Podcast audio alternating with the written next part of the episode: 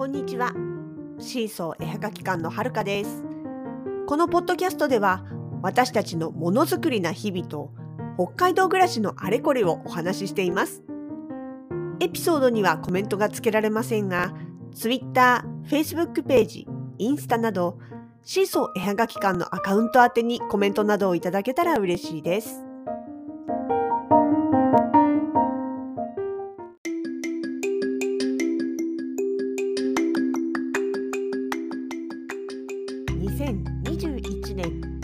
月の8日。実は昨日の夜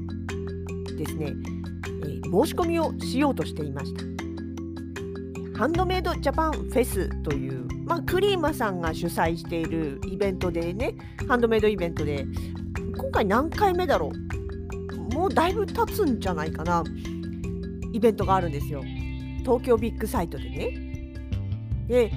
これ私たち第2回の時から毎年必ず出てるんですね。最初夏だけだったのが冬も始まって夏冬と、まあ、半年ごとにやっているパターンの中で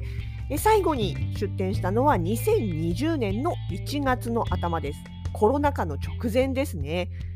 でもともと2020年の夏はあのオリンピックの関係で場所が使えないということでハンドメイドジャパンフェスはもうやらないことが最初から決まっていたんです。でちょうどコロナが重なってオリンピックも延期になってしまったということもありましてでなんだかんだで東京での出あの出店じゃないやあのハンドメイドジャパンフェスがねしばらくできない状態になっていたんですね。ところがこれついに2022年の1月の最後の方ですね22、23のところで開催しますというアナウンスが10月1日に突然出てきました。全然知らなかったんですよ。いや実際どこにも多分匂わせてないや知らなかっただけかな。10月1日に突然ツイッターかな？か何かで見かけてえ？開催するの？え？募集今日からって書いてあるけどと思って慌ててページ見に行ったら確かに募集開始になってるんですよ。あ知らんかったと思ってただえクリーマのこのハンドメイドジャパンフェスに関しましてはまずクリーマに出展している作家さんが先行予約先行受付があるんですね。でそこで、えーまああの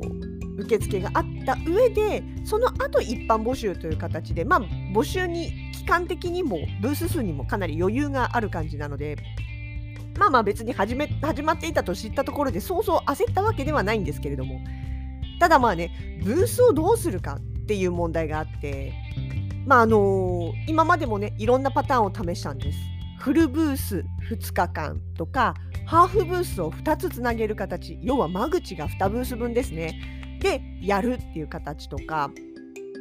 でまあ結局ねフルあのハーフブースを2つつなげるっていう形だといろんなものを展開できるし、まあ、2人で行くから荷物の問題もなんとかなるしっていうことでよしじゃあ今回はえハーフブースミニブース2つ連結を2日間っていうのをやってみよう今までもやってみたかったけどやれなかったし本当は名古屋のクリーマでやる予定だったんですよね。だけど名古屋のクリーマ中止になっちゃったしそれをじゃあ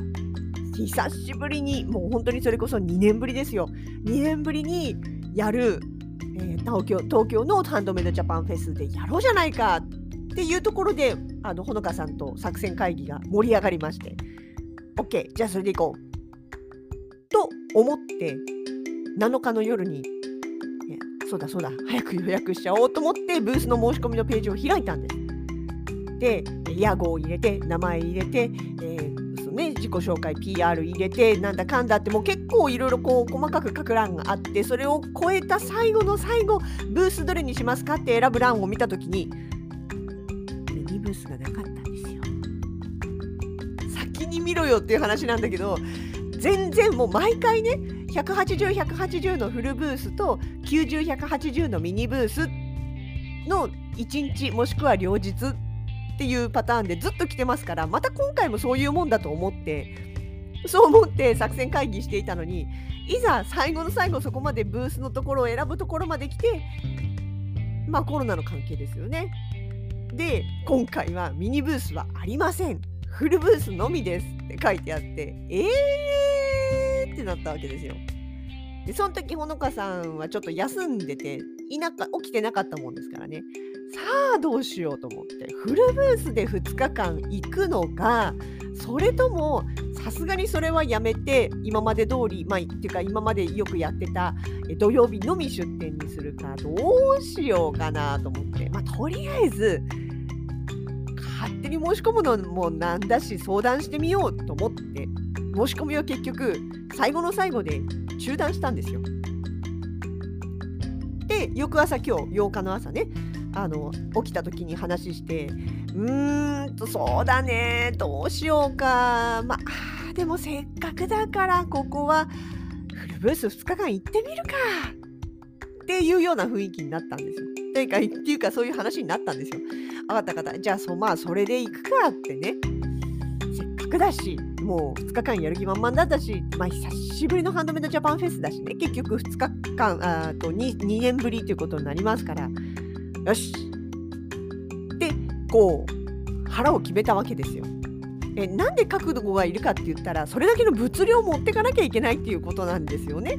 ハーフとフルではやっぱりこう置けるものも違うし置けるスペースも違うしいろいろ配置とか作戦を考えていかないと荷物もね1人当たり20キロまあ普通にあの穴とかそれ系列を使ったとしても1人20キロだ2人で行くんだったら40キロまでしか持っていけないし、まあ、重機どうするかとかレンタルどうするんだ先に送るんだとかっていうこともいろいろありますからね。よしまあいいさ。2日間ちょっとやってみようじゃないか。って朝言ったんですよ。そしたらお昼過ぎ。うん3時ぐらいかな。突然メールが届きました。えっ？と思って開いたらなんと札幌モノビレッジの申し込み開始の案内でした。しかも開催日。1月22日23日。それハンドメイドジャパンフェストだだかぶりですね。ことが起きてしまったわけですモノビレはモノビレでね札幌でやる最大のイベントですからしかも1回目から運よく毎回出ることができてますからこれは申し込まずに見逃すっていうわけにはいかないんですよ。出たいんですよ、ぜひとも。しかもこんなね、イベントが減っている中で、他の作家さんだったりとか、まあ今までね、あのずっと応援してくれてるお客さんとかに会えるっていうのがなかなかそもそもチャンスがない中で札幌のイベントしかもドームのイベントを見逃すってことはできないわけですよ。じゃあどうするっていう話になるわけですよね。でまあいろいろ考えた結果とりあえずどっちかを申し込まないという選択肢は私たちにはないわけです。両方申し込む。それは確定。で、日程とブースサイズをどうするかって話になった時になんとモノビレも今回ハーフなしのフルブースのみだったんですよ。まあモノビレはね今までずっとフルブース2日間で来てますから、まあ、そこは鉄板なんで私たち的にはまあ別にあんまり影響はないんですけれどもでもさすがに同時に2日間2大イベントにフルブースでフル在庫持ってくってなるとまあそれはさすがにちょっとねあの物量が多いことで有名なシーソー絵はがき館としてもちょっとやっぱ覚悟がいるわけです。どうしようか。ね、そしてその人もバラバラになるということはそうですあのうちの一番奥義はですよ分身の術2人いるから2箇所のイベントに同日に出られるんですよ。まあ、実際問題今までもねあのコロナ禍が始まる前にもあの結構やってたんですよ。分身の術。最高の時にあの1日にトリプルブッキングみたいなのがあってブッキングって別にあのうっかりして予定を入れちゃったっていうよりはまあ計画的に入れちゃったわけなんですけれども。まあ、ただそうそう。でもそれ以外にもやっぱり同時にオンあのイベントが重なるということがまあなちょいちょいちょいちょいというか時々っていうかあったんですよね。でそれは欲張ってるからっていうよりかはこっちのイベントにもお世話になってるしこっちのイベントは出てみたかったしみたいな形での、まあ、分身の術っていうのを使ってたわけなんですが、まあ、途中からやっぱりねそうするとマンパワーも分散するし商品というかね作品とかだって数的にもボリューム的にも分散されちゃうし、ま、準備とかもねどうしてもそのなんていうのかな詰めきれないで終わってしまったりすることもあってその辺がちょっともどかしくて極力分身はやめようと。どっちかに絞るなりして、まあ、あのそのねイベントも数いっぱい出るっていうよりかはこう狙ってあのじっくり腰を据えて準備をする形にシフトしていこうと思ってたのがコロナ禍直前だったんですよね。まあ実際、うん、2019年は割とそういう感じで多少絞ってた部分もあるんでね。っていうことで、まあそしてね、コロナ禍に入ってそもそもイベントがなくなったっていうこともあって、まあまあしばらく分身はやってないわけなんですけれども、今回に限りはね、この2大イベントどっちも外せないわけですよ。ってなると、もうこれはしょうがないと。でじゃあ今回の場合分身するとしたらどうなるかって言ったら、まあこれはもうね、あのー、片方の開催地が東京なんで、もう私が東京というか遠方でえほのかさんが地元っていう形にはなるとなります。えー、なぜなら首都圏の場合はあのー、私の実家がねはるかの実家がまだ横浜にありますからとなると行ったら泊まらせてもらう場所はそこなんですよ。まあ顔出しついでっていうのもありますしねなかなかそうでもないとそうしょっちゅう行き来してるわけではないですからねそういうまあイベントにかこつけてちょっと顔を出しに行くというかまあついでに泊まらせてもらうっていうかまあウィンウィンな感じというかねギブアウトテイクっていうか、まあ、ありがたくね泊まらせてもらうことができるわけですよ。別にほのかさんだって行けないわけじゃないけど、まあ、一人でしかもイベントのために行くっていうのはちょっとやっぱりこう若干こう抵抗があるっていうかね。だったらどっか宿取って泊まるよみたいな話になってきちゃうのでそれであればあとまあやっぱり首都圏というかねあっちの方に関東圏に帰れば遊びに来てくれる私のあの友達とかもいますからもちろんねほのかさんも向こうに住んでたから知り合いとか友達とかいるけれどもまあまあまあもともと地元っていう部分もあってまあ私の顔見知りが来てくれたりとかねすることもありますのでまあ、関東圏に限って言えば私の方がま優先的に行く可能性が高いということですよね。なので、まあ、今回も分割するとしたら私がハンドメイドジャパンフェスそしてほのかさんが札幌モノビレッジっていう流れになると思います。しかもモノビレ1月ですからね雪の時期なんですよ。でその時期に私が地元に残ると あの荷物の搬入からその空港の送り迎えから雪道をロングで運転しなきゃいけないじゃないですか。しかも朝早く滑る時間帯とかさ。ね。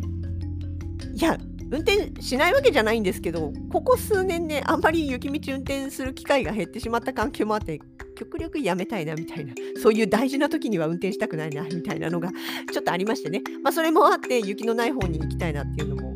まあ、あったりはしますけれども、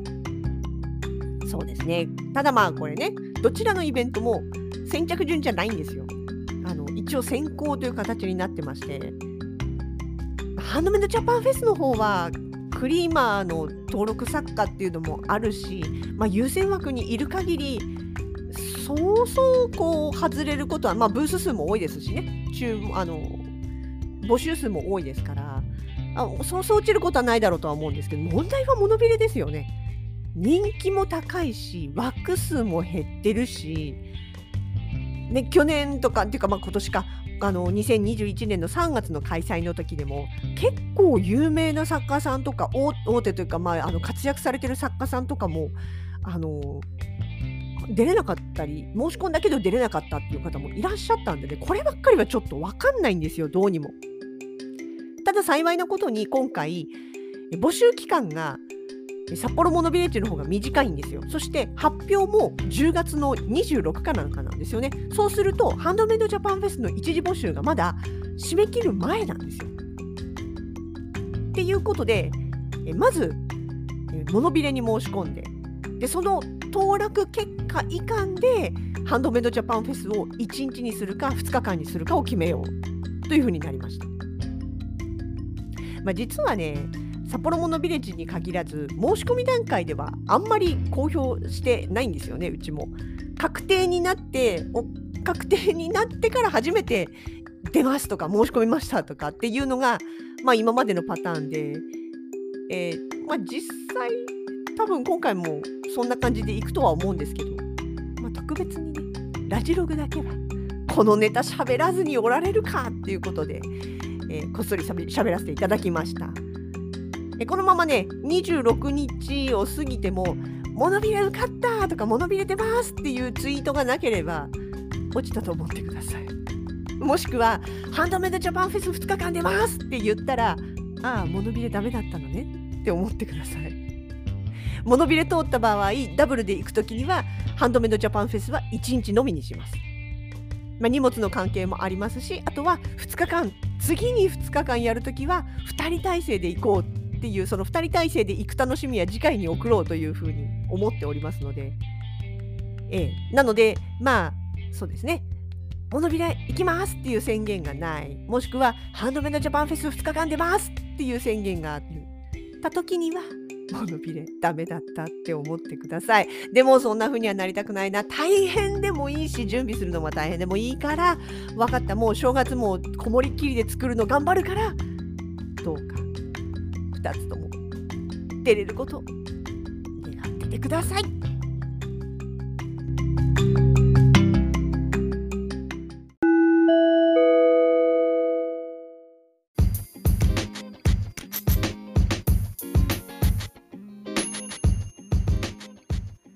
シーソー絵はがき館直近のイベント出店情報です10月最後の金曜日土曜日日曜日久しぶりに長沼町の道の駅マオイの丘公園センターハウスに出店をさせていただきます。こちらはイベントというよりは場所をお借りしての移動店舗という感じです。10月の末いよいよ産直野菜も終わりを迎える頃です。お野菜お買い物とドライブついでにぜひ覗きに来てください。そして11月は約2年ぶりの道外出店です。11月13、14日に行われるデザインフェスタ。東京ビッグサイトの西館全体を使っての一大イベントにミニチュアテレビのグルさんと合同ブースで出展いたします。ブース名はグルシーソー電気紹介となりますのでご注意ください。並べる作品もテレビを中心とした特別ラインナップでお届けいたします。ブース番号は B の79です。お近くの方はぜひ遊びにいらしてくださいね。お待ちしております。